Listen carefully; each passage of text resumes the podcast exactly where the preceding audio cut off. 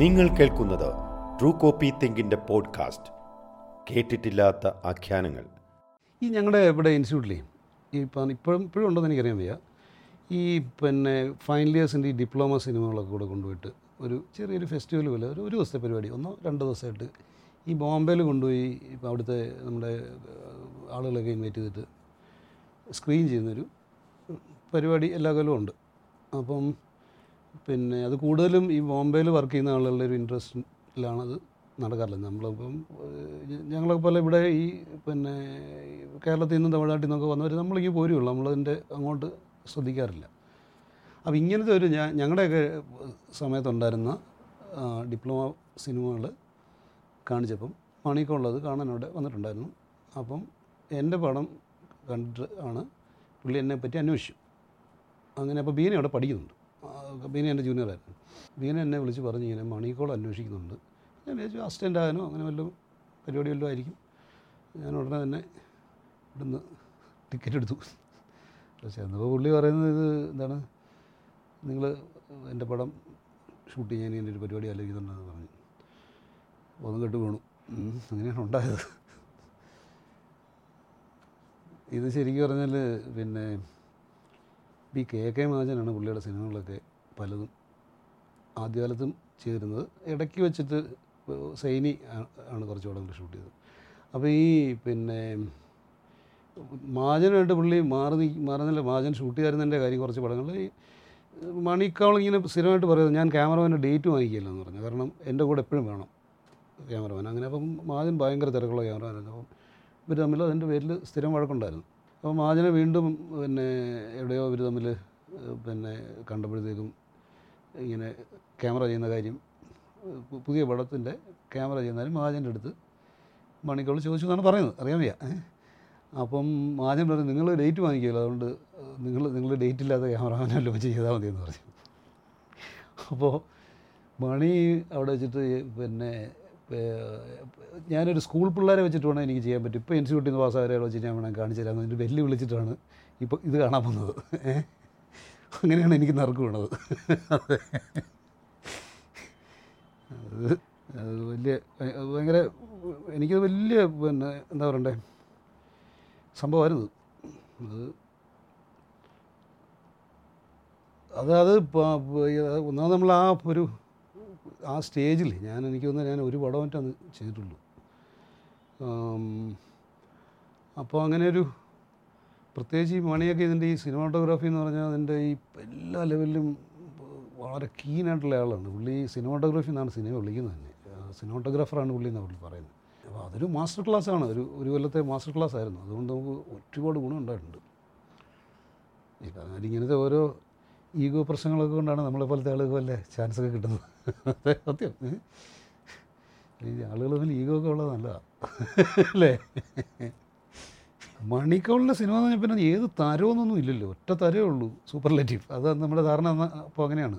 കാരണം ഇത് ഞാൻ പറഞ്ഞില്ലേ അതായത് നമ്മൾ ഈ പ്രത്യേകിച്ച് ഈ സിനിമോട്ടോഗ്രാഫി സ്റ്റുഡൻസിനും അല്ലെങ്കിൽ സിനിമോട്ടോഗ്രാഫി സിനിമോട്ടോഗ്രാഫേഴ്സ് എന്ന് പറയുന്ന ഇൻട്രസ്റ്റ് ഉള്ള ആളുമൊക്കെ പുള്ളി മണിക്കോൾ ഭയങ്കര മാസ്റ്റർ തന്നെയാണ്. കാരണം ഇല്ലാതെ സിനിമകളെല്ലാം കൂടെ നമ്മൾ ടോട്ടാലിറ്റിയിൽ നോക്കി കഴിഞ്ഞാൽ ചിലപ്പം അഭിപ്രായ വ്യത്യാസമുള്ളവർ കാണും. പക്ഷേ യൂണിറ്റ് വൈസ് അതായത് ഒരു ഓരോ സിനിമയുടെ ഒരു യൂണിറ്റ് എന്ന് പറയുന്നത് ഒരു ഷോട്ട് അല്ലെങ്കിൽ ഒരു സീൻ എന്നൊക്കെ പറയുന്ന പോലത്തെ അതിൽ പിന്നെ മണിയെ പറ്റി നമ്മളൊക്കെ പറഞ്ഞ ലോകത്തിലെ ഏറ്റവും അൺഇൻട്രസ്റ്റിംഗ് ആയിട്ടുള്ളൊരു മൂല കൊടുത്താലും പുള്ളി ഏറ്റവും ഇൻട്രസ്റ്റിംഗ് ആയിട്ടുള്ളൊരു ഷോട്ട് അതിന്റെ അതൊന്നും എടുക്കാൻ പറ്റുന്ന അത് എന്താ പറയണ്ടേ ഒരു ഒരു അപ്ലൈഡ് സിനിമാട്ടോഗ്രാഫറുടെ ഒരു ആ സിനിമാട്ടോഗ്രാഫർക്ക് അത് ഭയങ്കര സഹായമാണ്. കാരണം ശരിക്കും കഴിഞ്ഞാൽ ഒന്നും അറിയണ്ടെന്നേ. മണിയുടെ മാട്ടി മനസ്സിലൊക്കെ ഞാൻ ചെയ്ത ജോലി എന്ന് പറഞ്ഞാൽ പുള്ളി പറയുന്ന അതുപോലെ അനുസരിക്കുക എന്നുള്ളത് മാത്രമാണ്. ഏഹ്? വേറെ ഒന്നുമില്ല അതുപോലെ അനുസരിക്കുക. അത് ചെയ്താൽ മതി. അപ്പം ചെയ്താൽ മതി എന്നൊക്കെ ഇപ്പോൾ പറയാൻ എളുപ്പമാണ്. അന്ന് നമ്മൾ നമ്മുടെ അനുസരണം നമ്മൾ പറയുന്ന അതുപോലെയാണോ ചെയ്യുന്നതെന്നുള്ളത് പോലും നമുക്കറിയാൻ പറ്റില്ല ഇനി മോണിറ്ററോ അങ്ങനത്തെ സൗകര്യങ്ങളൊന്നുമില്ല ഒരാളാണ് ഇത് കാണുന്നത്. ഞാൻ മാത്രമേ ഇത് കാണുന്നുള്ളൂ. ഇപ്പോൾ മണി ഒരു നാല് റിഹേഴ്സൽ എടുത്തിട്ടായിരിക്കും എല്ലാ ഈ മൂവ്മെന്റും ഒക്കെയാണ് ട്രോളിയും കാര്യങ്ങളും. എന്തായിരിക്കും പിന്നെ എന്റെ അടുത്ത് വരുന്നത് നോക്കാമെന്ന് അറിയാം പുള്ളി കണ്ടതാണോ ഞാൻ കാണുന്നത്? എനിക്കെങ്ങനെ അറിയാം.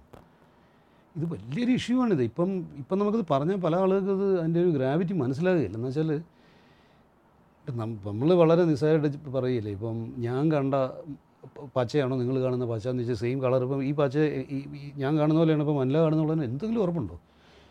ഇപ്പം അതിനേക്കാളുമൊക്കെ എത്രയോ പിന്നെ എന്താ പറയണ്ടേ കോംപ്ലിക്കേറ്റഡ് ആണ് ഒരു ക്യാമറ മൂവ്മെന്റ് ഉള്ളൊരു ക്യാമറ ഇത്. എപ്പോഴാണ് പാൻ ചെയ്യേണ്ടത്? എപ്പോഴാണ് ടിൽറ്റപ്പ് ചെയ്യേണ്ടത്? എപ്പോഴാണ് അനങ്ങാതെ വെക്കേണ്ടത്? ഇതൊക്കെ പുള്ളി എങ്ങനെയാണ് ചെയ്യുന്നത് നോക്കി എനിക്ക് ചെയ്യാൻ പറ്റില്ല അല്ലെങ്കിൽ ഒരു ക്യാമറമാന് ചെയ്യാൻ പറ്റില്ല പിന്നെ ചെയ്യാൻ പറ്റുന്നത് നമ്മളിത് മാക്സിമം ശ്രദ്ധിച്ച് കണ്ടിട്ട് അതിന്റെ ഒരു അനുകരണം അതിന്റെ ഏറ്റവും പിന്നെ എന്താ പറയണ്ടേ ക്ലോസസ്റ്റ് ആയിട്ടുള്ള ഒരു അനുകരണം ശ്രമിക്കുക എന്നുള്ളത് മാത്രമാണ് ചെയ്യാൻ പറ്റുന്നത്.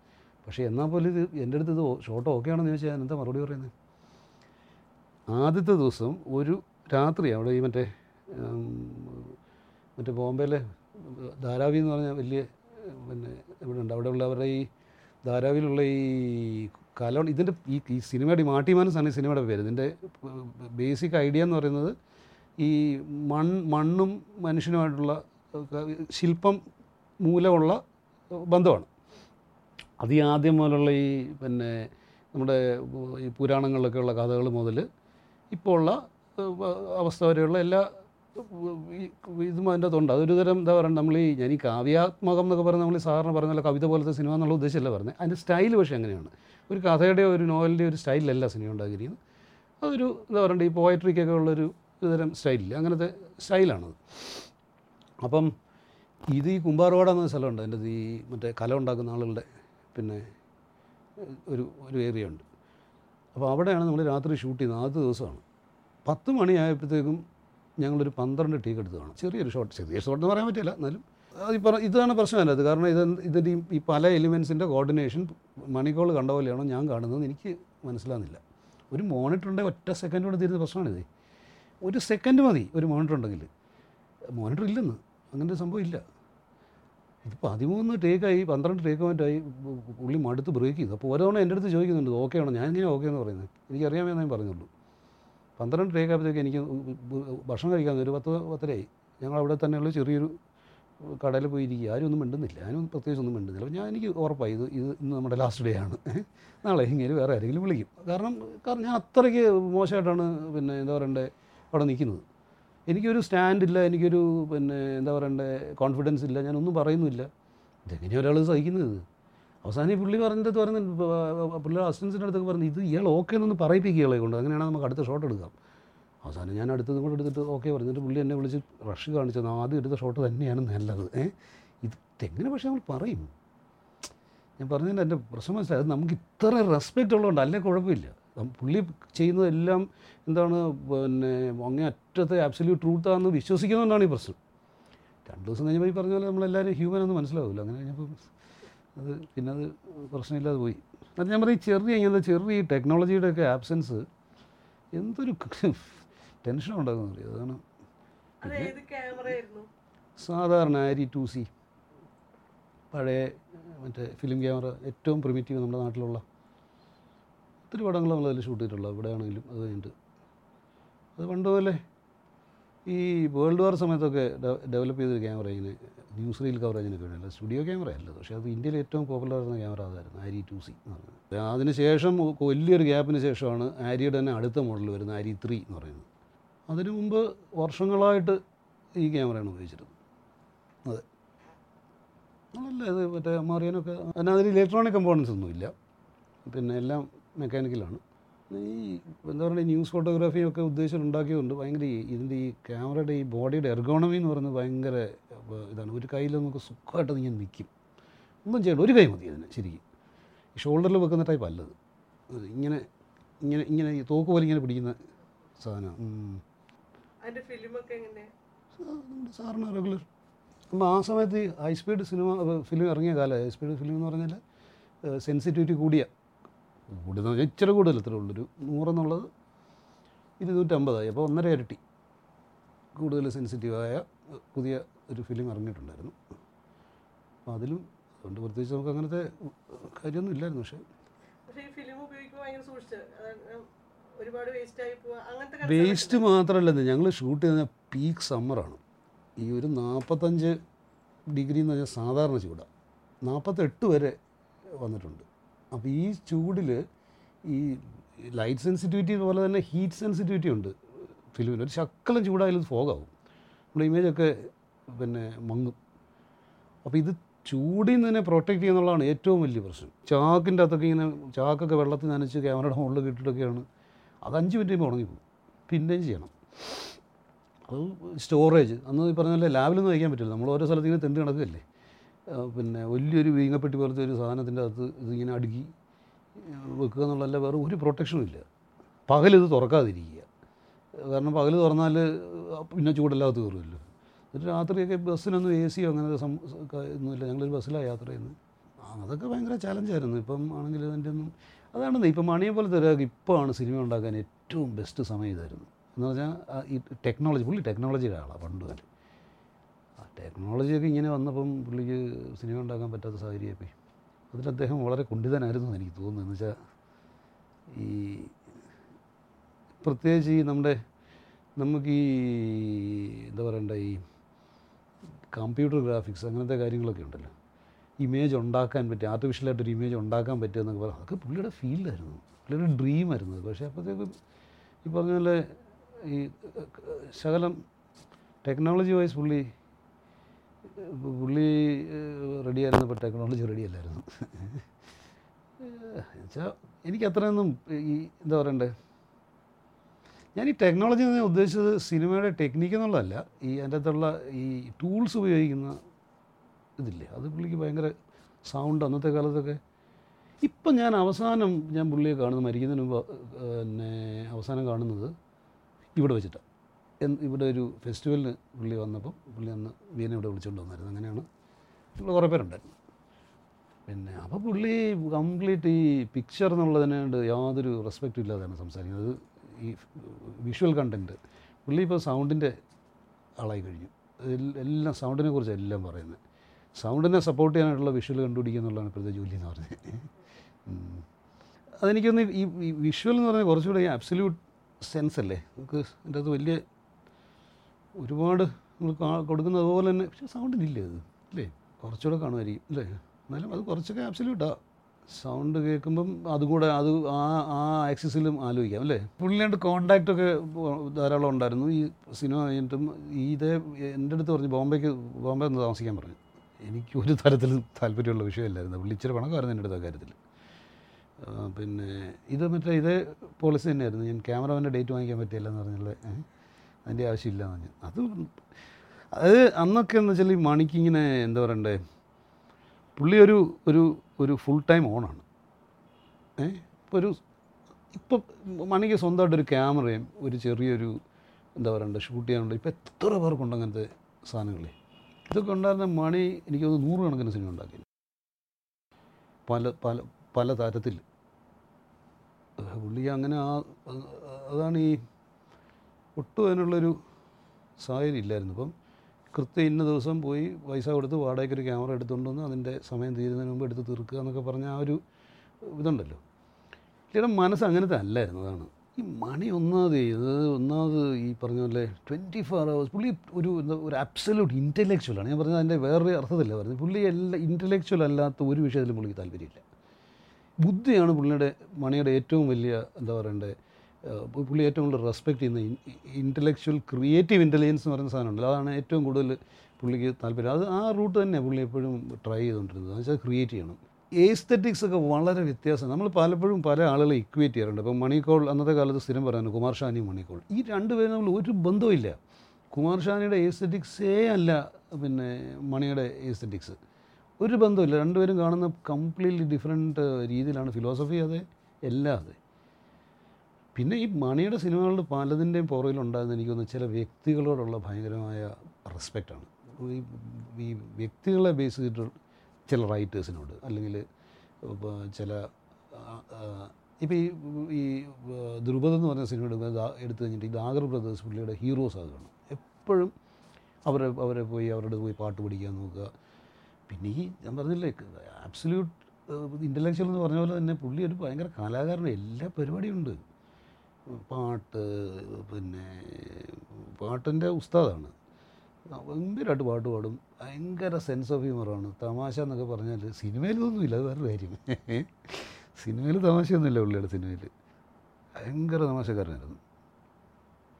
സംസാരം ഞാൻ നമ്മളിങ്ങനെ ഇരുന്ന് വെറുതെ ഇങ്ങനെ ഇരുന്ന് പിള്ളേരുടെ കൂടെ ഇരുന്ന് സമയം പോകുന്ന അറിയില്ലെന്ന് മാത്രമല്ല ഓരോ ഇതിങ്ങനെ പറഞ്ഞില്ലേ ഒരു മാസ്റ്റർ ക്ലാസ്സാണേ അല്ലെങ്കിൽ അങ്ങനത്തെ നിസ്സാര വിഷയങ്ങളൊന്നും ഇല്ല സംസാരിക്കാൻ.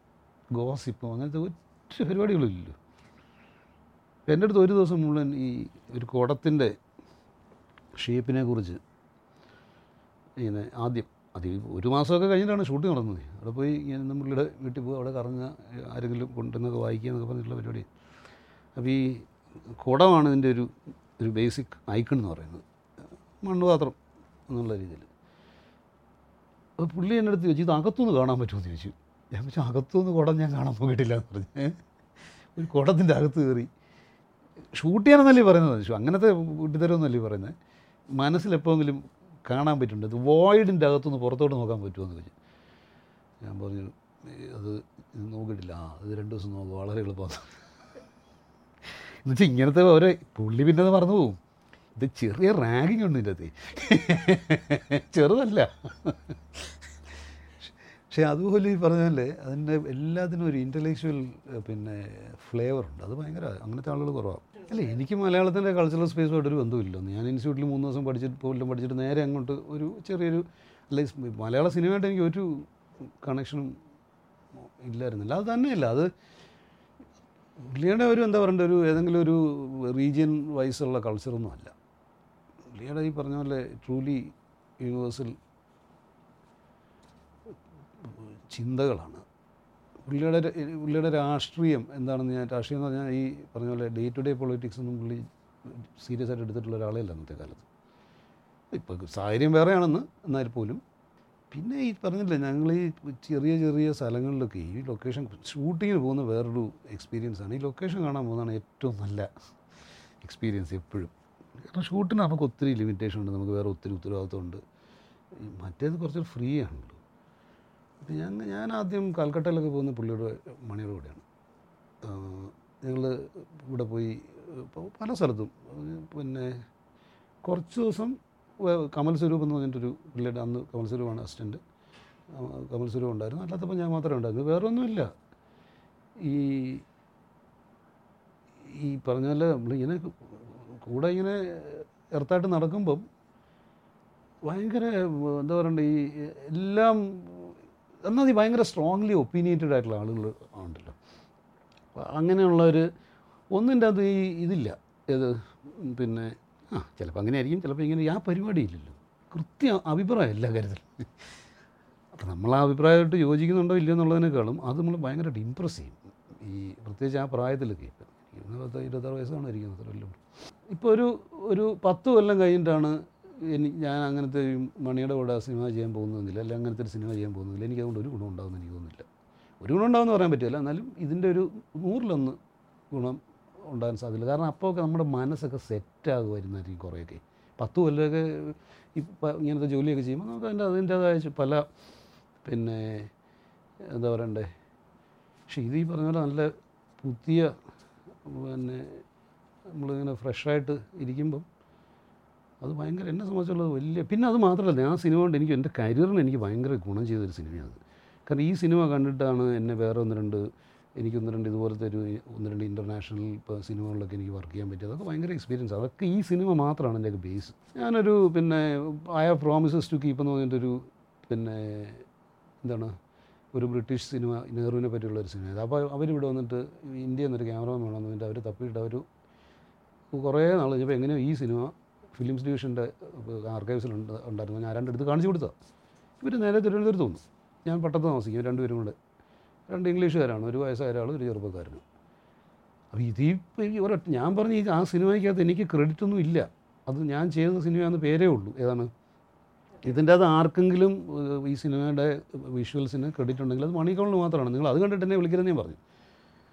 ഇവർ പറഞ്ഞു അല്ലല്ലല്ല അല്ലല്ല അതൊക്കെ നമുക്ക് ഞങ്ങൾക്ക് കണ്ടാൽ മനസ്സിലായി ഞങ്ങളിത് ആദ്യമായിട്ട് തുടങ്ങിയൊന്നും അല്ലെന്നൊക്കെ പറഞ്ഞു. ഞാൻ വീണ്ടും പറഞ്ഞു അത് നിങ്ങൾ അങ്ങനത്തെ ഒരു തെറ്റിദ്ധാരണയിൽ പോകരുത്. അതിന്റെ ഫുൾ ക്രെഡിറ്റ് എന്റെ ഡയറക്ടർക്കാണ് ഞങ്ങൾ ഡയറക്ടറോട് സംസാരിച്ചു എന്ന് പറഞ്ഞു. മണിയായിട്ട് പോയി ഇവർ സംസാരിച്ചിട്ടാണ് ഇവിടെ വന്നതെന്ന് പറഞ്ഞു. അല്ല അതിനേക്കാളൊക്കെ ഈ പറഞ്ഞാലും പറയില്ലേ നമ്മുടെ ഒരു ഈ പല ഇൻസ്റ്റിറ്റ്യൂട്ടിലൊക്കെ പഠിക്കാത്ത ഒരുപാട് കാര്യങ്ങൾ. ഇൻസ്റ്റിറ്റ്യൂട്ടിൽ മൂന്ന് കൊല്ലം പഠിച്ചതിനേക്കാളും കൂടുതൽ ഈ ഒരു കൊല്ലം കൊണ്ട് ഞാൻ മണിയെടുത്ത് പഠിച്ചിട്ടുണ്ട്. ഷൂട്ട് പറഞ്ഞ ഒരു എല്ലാം കൂടെ ഒരു അറുപത് അറുപത്തഞ്ച് ദിവസമൊക്കെ അത് ഇന്ത്യയുടെ എല്ലാ ഭാഗത്തും ഉണ്ടായിരുന്നു. ഇന്ത്യ മുഴുവൻ ഉണ്ടായിരുന്നു. അത്രേ ഉണ്ടായിരുന്നുള്ളൂ. പക്ഷേ ഇപ്പോൾ ഈ പറഞ്ഞ നമ്മൾ ഈ പുള്ളിയുടെ കൂടെ ഇങ്ങനെ ഒത്തിരി നാൾ ബോംബെയിൽ ഉണ്ടായിരുന്നേ. രണ്ട് മൂന്ന് മാസത്തോളം പല സമയത്തായിട്ട് മൂന്നല്ല അത് ഉണ്ടായിരുന്നു. പിന്നെ ഷൂട്ട് സമയം അതിന്റെ ബാക്കി കാര്യങ്ങൾ പുള്ളിക്ക് ആർട്ടിസ്റ്റ് ഇല്ലല്ലോ. പുള്ളിക്ക് യാതൊരു റെസ്പെക്റ്റും ഇല്ലല്ലോ ആർട്ടിസ്റ്റിനോട്. മോഡലിനാണ് വിളിക്കുന്നത് എനിക്ക് ആക്ടേഴ്സ് വേണ്ടെന്ന് പുള്ളി പരസ്യമായിട്ട് പറയും. അപ്പോൾ എനിക്കൊരു ലൈറ്റ് വീഴാനായിട്ടൊരു സ്പേസ് വേണ്ട അത് മതി പറയുന്നത് പുള്ളിക്ക് ബോളിവുഡും ഒക്കെ കാണും. ഇപ്പോൾ എല്ലാത്തിനകത്തും ഈ പുള്ളി തമാശ കാണും വരുന്നേ അപ്പോൾ അതാണ് എളുപ്പമാണ് അന്ന് ഞങ്ങളന്ന് ഷൂട്ട് ചെയ്യുന്ന സമയത്ത് എനിക്കത് വലിയ ഹിറ്റായ ഒരു സിനിമയുണ്ട് ഞാനേതാണെന്ന് പറഞ്ഞൊരു ഹിന്ദി സിനിമ. അയ്യോ പുള്ളി ഇതൊരു ടി വി കൊണ്ട് ചിരിക്കുക. സത്യം ചിരിച്ചു പോകും കേട്ടോ. പിന്നെ ഈ നമ്മുടെ ഇൻസ്റ്റിറ്റ്യൂട്ടിലൊക്കെ പഠിച്ച ഒത്തിരി പുള്ളിയുടെ കൂടെ പഠിച്ചവരൊക്കെ ഒത്തിരി പേര് ഇൻഡസ്ട്രിയിലൊക്കെ ഉണ്ടല്ലോ സിനിമാക്കാരൊക്കെ. ഇവർക്ക് അങ്ങോട്ടും ഇങ്ങോട്ടും പരസ്പരം യാതൊരു റെസ്പെക്റ്റും ഇല്ല. ഈ ആർട്ട് ഫിലിം വാലായ എന്ന് പറയും മറ്റേ പറയും ആ ഫിലിമിനകത്ത് ചുറ്റിയെന്ന് ഇങ്ങനെ ഉണ്ട് പക്ഷേ. അപ്പോൾ ഒരു ദിവസം ആരാണ്ട് പറഞ്ഞു അവാർഡിന് വേണ്ടിയാണ് മണിക്കോളിൽ സിനിമ ഉണ്ടാക്കുന്നത്. എന്ന് ഇപ്പോൾ എനിക്ക് തോന്നുന്നു ശത്രുഘ്നൻ സിനിമയാണ് പറഞ്ഞ സംശയമുണ്ട്. അങ്ങനെ ആരാണ്ട് പിന്നെ പുള്ളി എന്റെ അടുത്ത് ഇത് പത്രത്തിൽ ഇത് കാണിച്ചു തന്നു. എയർപോർട്ടിൽ വെച്ചിട്ടാണ് ഏ ഇത് കണ്ടോ? ചോദിച്ചു. എന്നിട്ട് ഇതറിയാം നിനക്കറിയാം? എനിക്ക് ഇന്നും ഒരു അവാർഡ് പോലും കിട്ടിയിട്ടില്ല ഒരു അവാർഡ് പോലും എനിക്ക് കിട്ടിയിട്ടില്ല. നീ കോപ്പൻ എന്തിന്റെ കാര്യം പറയുന്നത് ഒരെണ്ണം തന്നേച്ച് പറയുകയാണ് വേണ്ടത്? ജോണുമായിട്ട് സ്ഥിരം ജോൺ അസിസ്റ്റന്റ് ഡയറക്ടറായിരുന്നു മണിയുടെ ഉസ്കി റോട്ടിൽ അപ്പോൾ ജോണിന്റെ പരിപാടി അസിസ്റ്റന്റ് ഡയറക്ടർ തൊട്ടെന്ന് പറഞ്ഞാൽ അവിടെ ജോലിയൊന്നും ചെയ്യാലായിരിക്കുമല്ലോ നാച്ചുറലായിട്ട്. അപ്പോൾ അവിടെ ചുമ്മാ വെള്ളമടിച്ച് കറങ്ങി നടക്കുക എന്നുള്ളതൊക്കെ അല്ലാതെ വേറെ വലിയ അസിസ്റ്റന്റ് ഡയറക്ടർ ഒന്നും കാണില്ലായിരിക്കും അപ്പോൾ ജോൺ മണിയെ പറ്റി പറയും. മണിയുടെ എല്ലാ സിനിമയും ഉണ്ടാക്കിയിട്ടുള്ളത് ഈ പൊതു ഖജനാവിൽ നിന്നുള്ള പൈസ കൊണ്ടാണ്. ഫിലിം മറ്റേ എൻ എഫ് ഡി സി ഇല്ലെന്ന്. ഫിലിം ഫൈനാൻസ് കോർപ്പറേഷൻ അല്ലെങ്കിൽ ഫിലിംസ് ഡിവിഷൻ. എല്ലാം പിന്നെ പൊതുവായിട്ടുള്ള ഫണ്ടിൽ നിന്നാണ്. അപ്പോൾ പിന്നെ ജോൺ മണിയെ വിളിച്ചുകൊണ്ട് ഒരു പബ്ലിക് മണി കൊള്ളാണ് ഇവിടെ ഈ ഫെസ്റ്റിവലിനൊക്കെ പുള്ളി അവസാനമൊക്കെ ഇപ്പോൾ വയ്യായിരുന്നല്ലോ. ക്യാൻസർ ആയിരുന്നു. ഇവിടെ വരവൊന്നും ഇല്ലായിരുന്നു അങ്ങനെ. ഇപ്പോൾ ഈ ഫെസ്റ്റിവലിനകത്ത് പോയി പറഞ്ഞാൽ വീണെ വിളിച്ചുകൊണ്ട് വന്നാൽ പുള്ളിയുടെ വീട്ടിലന്ന് നമ്മൾ കയറി ഇറങ്ങിയ പുള്ളിയുടെ വീട്ടിലാണല്ലോ ക്യാമ്പ് എന്നേ താമസമല്ല. എന്നാലും ഓഫീസ് എന്നൊക്കെ പറയുന്നത് അവിടെയാണ് മണി മണിയുടെ രണ്ട് അസിസ്റ്റൻസ്. പിന്നെ ഞാൻ എന്റെ കൂടെ തന്നെ എന്റെ ക്ലാസ്മേറ്റ് ആയിരുന്നു. എന്റെ സെയിം ക്ലാസ്സിൽ പഠിച്ചിരുന്ന ഒരു അവന്റെ അസിസ്റ്റന്റെ ദൂരം പറയാൻ പറ്റില്ല. എന്നാലും അവൻ എന്റെ അസിസ്റ്റന്റാണ്. സൗണ്ടിൽ രണ്ട് പേര്. ഒരു രണ്ടോ മൂന്നോ ഈ ലൈറ്റും ഒന്ന് രണ്ട് ട്രാക്കും ഒക്കെ ഉള്ള രണ്ടോ മൂന്നോ പേര്. മണിയുടെ ഭാര്യയാണ് ഈ അക്കൗണ്ടും പൈസയൊക്കെ നോക്കിക്കൊണ്ടിരുന്നത്. ഒരു പ്രൊഡക്ഷൻ ഒരു സ്വാമി എന്ന് ഒരു പ്രൊഡക്ഷൻ മാനേജറുണ്ട് ഇത്രയും പേരേ ഉള്ളൂ. പിന്നെ രണ്ട് ആക്ടേഴ്സ് ഉണ്ട്. അവർ ഇടയ്ക്ക് ഇപ്പോൾ ഡൽഹി ഷൂട്ട് ചെയ്യുമ്പോൾ അവർ അങ്ങനെ അത്രയൊക്കെ ഉള്ളൂ. അപ്പോൾ ഞങ്ങളൊരു ബസ്സിൽ ഇങ്ങനെ ബോംബെ നിന്ന് യാത്ര ചെയ്യുകയാണ്. അങ്ങനെ പിന്നെ ഓരോ സ്ഥലത്ത് പോവുക. ചിലപ്പോൾ മുന്നൂറ് കിലോമീറ്റർ ഒക്കെ പോയിട്ട് ഒരു ഷോട്ട് എടുത്തിട്ട് അടുത്ത സ്ഥലത്തോട്ട് പോവുക. അങ്ങനെയുള്ളൊരു പരിപാടിയായിരുന്നു. അത് തന്നെ ഭയങ്കര ഇൻട്രസ്റ്റിംഗ് ആയിരുന്നു ഈ യാത്ര. അതൊന്നും കണ്ടിട്ടില്ല ഈ സ്ഥലങ്ങളൊന്നും.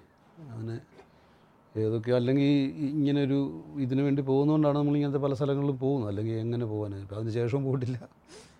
ഇത് രാജസ്ഥാന്റെ ഒക്കെ ഇന്റീരിയേഴ്സ് ഒക്കെ പറയുന്നത് നമ്മൾ എത്രയോ സ്ഥലങ്ങൾ എന്ന് വെച്ചാൽ ഏതോ ഒരു സ്ഥലത്ത് ഒരാൾ പിന്നെ എന്തോ ഒരു രൂപം ഉണ്ടാക്കുന്നത് മറ്റു രൂപങ്ങളിൽ നിന്ന് വ്യത്യസ്തമാണ് എന്ന് പറഞ്ഞിട്ട് അങ്ങോട്ട് പോവുക ഇത് എവിടെയെന്ന് വെച്ചാൽ ഇങ്ങനെ പോകുക എന്നുള്ളതല്ലാതെ അവസാനം എവിടെയെങ്കിലും ഒരു സ്ഥലത്ത് ഇല്ല. അയാളെ കണ്ട് ഇതാണോ? എന്ന് ചോദിച്ചിട്ട് അതാണ് അതിന്റെ ചിലവ് വേറൊന്നുമില്ല. സിനിമ അത് ശരിക്ക് അതൊരു ഒരു ഒരു ഒരു തരം ഡോക്യു ഫിക്ഷനാണ് അതിനകത്ത് ക്യാരക്ടേഴ്സൊക്കെ ഉണ്ട് ആക്ടിംഗ് ഉണ്ട് ഡയലോഗും കാര്യങ്ങളൊക്കെ ഉണ്ട്. പക്ഷേ അതല്ലാതെ തന്നെ ഈ- ഡോക്യൂ സെക്ഷൻ അതിന്റെ അകത്ത് ഇതുമായിട്ട് ഒരുപാട് ചെറു ഇതെന്താ പറയുക ഇതിന്റെ അകത്ത് ഈ ഈ നമ്മുടെ നാട്ടിൽ ഏറ്റവും സ്ട്രോങ് ആയിട്ടുള്ള ഏറ്റവും പഴയ കഥകളും മിത്തുകളും ഈ പോട്ട് മേക്കിങ്ങുമായിട്ട് അല്ലെങ്കിൽ കലം ഉണ്ടാക്കുന്നതുമായിട്ട് ബന്ധപ്പെട്ട പരശുരാമന്റെ കഥ അറിയോ?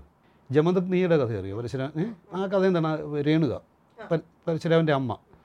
രേണുകയുടെ കഥ എന്താണെന്ന് വെച്ചാൽ രേണുക രാവിലെ പിന്നെ ഇറങ്ങിപ്പോയി ചെളി ഇങ്ങനെ വാരി കൈവച്ച് കഴിഞ്ഞാൽ അത് സ്വയം കുടവാകുമായിരുന്നു. കല ഇത് കൊണ്ടുവന്നിട്ടാണ് മഹർഷിക്ക് രാവിലത്തെ ഇതിനുള്ള ഇത് കൊടുക്കുന്നത്. അത് പൂജയ്ക്കുള്ളത്. അന്നൊരു ദിവസം ഈ പറഞ്ഞ പോലെ ഗന്ധർവനെ കണ്ടിട്ട് താമസിച്ചു പോയി അപ്പോഴത്തേക്ക് പൂജ രാവിലത്തെ ലേറ്റായി. അപ്പോൾ പിന്നെ ആദ്യത്തെ മൂത്തവാനെ വിളിച്ചു പിന്നെ തലവെട്ടാൻ പറഞ്ഞു. മൂത്തവാൻ പറ്റിയില്ല എന്ന് പറഞ്ഞു. രണ്ടാമത്തെ അവനെ വിളിച്ചു. രണ്ടാമത്തെ അവനോട് പറഞ്ഞു തല അമ്മയുടെ തലവെട്ടാൻ പറഞ്ഞു. രണ്ടാമത്തെ തലവെട്ടി തല വെട്ടി. എന്നിട്ട് ഇങ്ങനെ മാറി കിടക്കുമ്പോൾ എന്ത് പിന്നെ നീ ചെയ്തത് ഗംഭീരമായി അതുകൊണ്ട് നിനക്ക് എന്ത് വേണമെന്ന് ചോദിച്ചാൽ പറഞ്ഞു ഇത് വീണ്ടും യോജിപ്പിച്ച് അമ്മയ്ക്ക് ജീവൻ കൊടുക്കണമെന്ന് പറഞ്ഞിട്ട് അങ്ങനെ കൊടുത്തു. പക്ഷേ ഇയാൾ പറഞ്ഞു ഒരു അത് ചെയ്യാൻ പറ്റും. പക്ഷേ അമ്മയുടെ ഒരു ഗുണമില്ലാതാവും. സ്വന്തമായിട്ട് കലം ഉണ്ടാകരുത് അതുകൊണ്ട് ഈ ജോലി ഇന്നു മുതൽ സ്ത്രീകൾ ചെയ്യാൻ പാടില്ല. സ്ത്രീകൾ കല ഉണ്ടാക്കില്ല അറിയോ? ഇന്ത്യയിലെങ്കും ഈ ചക്രം വെച്ചിട്ട് ഉള്ള പരിപാടി ഇന്ത്യയിൽ ഒരിടത്തും ഒരു കമ്മ്യൂണിറ്റിയിലും സ്ത്രീകൾ ചെയ്യില്ല. അത് ആണുങ്ങൾ മാത്രം ചെയ്യുന്ന ജോലിയാണ് ബാക്കി എല്ലാം ചെയ്യും ഇവർ ഈ മണ്ണ് കുഴയ്ക്കും ചവിട്ടും കൊണ്ടുവരും മിക്സ് ചെയ്യും. ഇത് മാത്രം ചെയ്യില്ല. അങ്ങനെയുള്ള ഒരുപാട് കഥകളുണ്ട്. ഇഷ്ടം പോലെ. ഈ എല്ലായിടത്തും പലയിടത്തും വിൽക്കാൻ വെച്ചിരിക്കുന്ന ഒരു സ്ത്രീയുടെ ഒരു തല കാണും. തല മാത്രമായിട്ടുള്ളത്. ഈ അത് രേണുകയുടെ തലയാണത്. വെട്ടിക്കളഞ്ഞ തലയത് അതിന്റെ അത് അതിൽ പ്രൊട്ടസ്റ്റ് ചെയ്തിട്ടാണ് സ്ത്രീകൾ ഉണ്ടാക്കാൻ പറ്റില്ലെന്ന് തീരുമാനിച്ചത്. കാരണം നമുക്ക് സ്വന്തമായിട്ട് ഇത് ഈ കഴിവുണ്ടായിരുന്നു. ഉണ്ടാക്കേണ്ട കാര്യമില്ലായിരുന്നു. മണ്ണ് കയ്യിലെടുത്താൽ കുടവാകുമായിരുന്നു.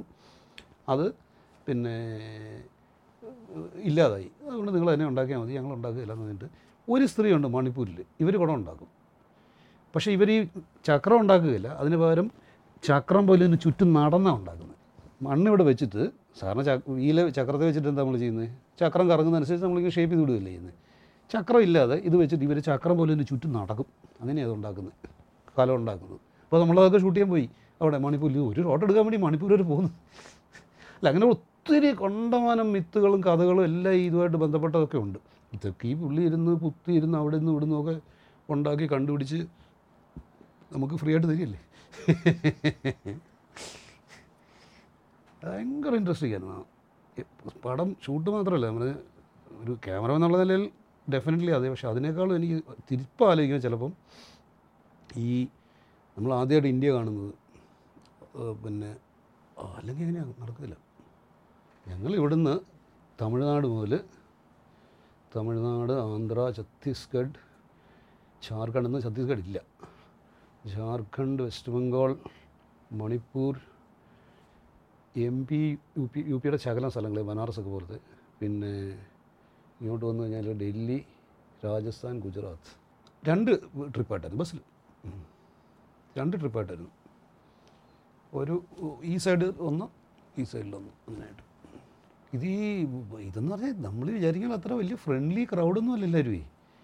ഒരു പത്ത് ദിവസമൊക്കെ കഴിയുമ്പോൾ ആളുകൾക്ക് അങ്ങോട്ട് ആളുകൾ അങ്ങോട്ട് പോസസീവ് ആവും. നമ്മുടെ നമ്മുടെ സീറ്റ് എല്ലാവർക്കും ഓരോ കൃത്യം സീറ്റുകളൊക്കെ ഉണ്ടല്ലോ. എന്റെ സീറ്റിൽ അവൻ ബാഗ് വെച്ചു എന്നൊക്കെ പറഞ്ഞൊക്കെയാണ് ഈ വഴക്ക്. ആരും വിട്ടുകൊടുക്കുകയില്ല കാൽ പൊക്കി വെക്കാനുള്ള സംവിധാനത്തിന് എന്തോ തടസ്സമായി. കാരണം ഇതിങ്ങനെ ഇരിക്കില്ല? ഇത് വീട് പോലെയായി അവസാനം. ഈ നമ്മുടെ സാധനങ്ങളൊക്കെ അവിടെ ഇവിടെയൊക്കെ തൂക്കിയിടുക പിന്നെ ചില സഞ്ചികളൊക്കെ സ്ഥിരമായിട്ട് ബസ്സിന്റെ അകത്ത് തന്നെ വെക്കുക. പിന്നെ തോർത്ത് കാണാതെ പോയി. ചിലപ്പോൾ കുളിക്കുന്നതൊക്കെ വല്ല വഴിയിലൊക്കെ നിർത്തിയൊക്കെ ആയിരിക്കും. ഇങ്ങനെയൊക്കെ പറഞ്ഞിട്ട് ഈ മറ്റേ കപ്പൽ യാത്രകളിലൊക്കെ പണ്ട് കലാപം ഉണ്ടാകും എന്ന് പറയില്ലേ? അതുപോലെ ഇടയ്ക്ക് കലാപങ്ങളൊക്കെ ഉണ്ടാകും ഞങ്ങൾ ആദ്യത്തെ ട്രിപ്പ് കഴിഞ്ഞിട്ടൊരു എനിക്കതൊരു പത്ത് മുപ്പത് ദിവസം കഴിഞ്ഞിട്ടായിരിക്കും. ബോംബെയിൽ വന്ന് ഇറങ്ങിയിട്ട് പിന്നെ രാവിലെ വെളുപ്പിനെ കണ്ട വന്നിറങ്ങുന്നത് അത് ഇത്രയും മുപ്പത് ദിവസം ഒന്നിച്ച് ഉണ്ടായിരുന്ന ഒരു പത്ത് പന്ത്രണ്ട് പേരാണെന്ന് ആലോചിക്കണം. അങ്ങോട്ടും ഇങ്ങോട്ടും കൈ പോലും കാണിക്കുക പിരിഞ്ഞു ജനം.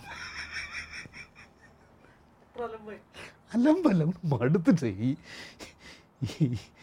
ഈ- കമ്മ്യൂണിറ്റി ലിവിങ് കൊണ്ട്. അല്ല പിന്നെ ബാക്കി ഈ പറഞ്ഞാൽ ലോങ് റണ്ണിൽ അവരൊക്കെ ഇപ്പോഴും എല്ലാവരും വളരെ അടുത്ത സുഹൃത്തുക്കളും ഒക്കെയാണ്. ആണ് ഇപ്പോഴും അത്. അതെല്ലാ സിനിമയും പോലെ തന്നെ പോരാന്നല്ലേ തോന്നുള്ളൂ ഏ? അല്ല അന്ന് ഞാൻ പറഞ്ഞു ഞാൻ ആ സിനിമയുടെ മെറിറ്റിനേക്കാളും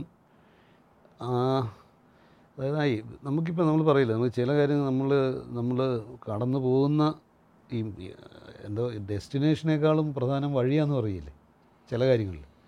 അതിന്റെ റിസൾട്ടൊക്കെ ഇമ്മീറ്റീരിയലാണ് ഞാൻ പറഞ്ഞത് റിസൾട്ട് മോശമെന്നല്ല പറയുന്നത് അത് തീർച്ചയായിട്ടും അത് വളരെ എന്താ പറയണ്ടേ അപ്രീഷിയേറ്റ് ചെയ്യപ്പെട്ട ഒരു സിനിമയാണ് അന്നത്തെ കാലത്ത്. പക്ഷേ അത് എന്നെ സംബന്ധിച്ചോളം അല്ലെങ്കിൽ മറ്റു അതിന്റെ ഇപ്പം എനിക്കത് മറ്റുള്ളവർക്ക് അത് പറയാൻ പറ്റില്ല മറ്റുള്ളവരെ പറ്റി എനിക്ക് പറയാൻ പറ്റില്ല കാരണം നമുക്ക് ഓരോരുത്തർക്കും ഓരോ സാഹചര്യമല്ലേ. പക്ഷേ എനിക്കത് വളരെ വളരെ വളരെ എന്ന് പറഞ്ഞാൽ എന്താ പറയണ്ട ആ അതിന്റെ whole process of the film making എന്ന് പറയുന്നത് ഒരു അതുപോലൊരു എക്സ്പീരിയൻസ് അതിന് ശേഷം ഉണ്ടായിട്ടില്ല. അതിന് മുമ്പ് പിന്നെ എക്സ്പീരിയൻസ് ഇല്ല. അത് ഭയങ്കര ഒരു പിന്നെ സ്റ്റണ്ണിങ് എക്സ്പീരിയൻസ് ആയിരുന്നു. നിങ്ങൾ കേൾക്കുന്നത് ട്രൂ കോപ്പി തിങ്കിന്റെ പോഡ്കാസ്റ്റ് കേട്ടിട്ടില്ലാത്ത ആഖ്യാനങ്ങൾ.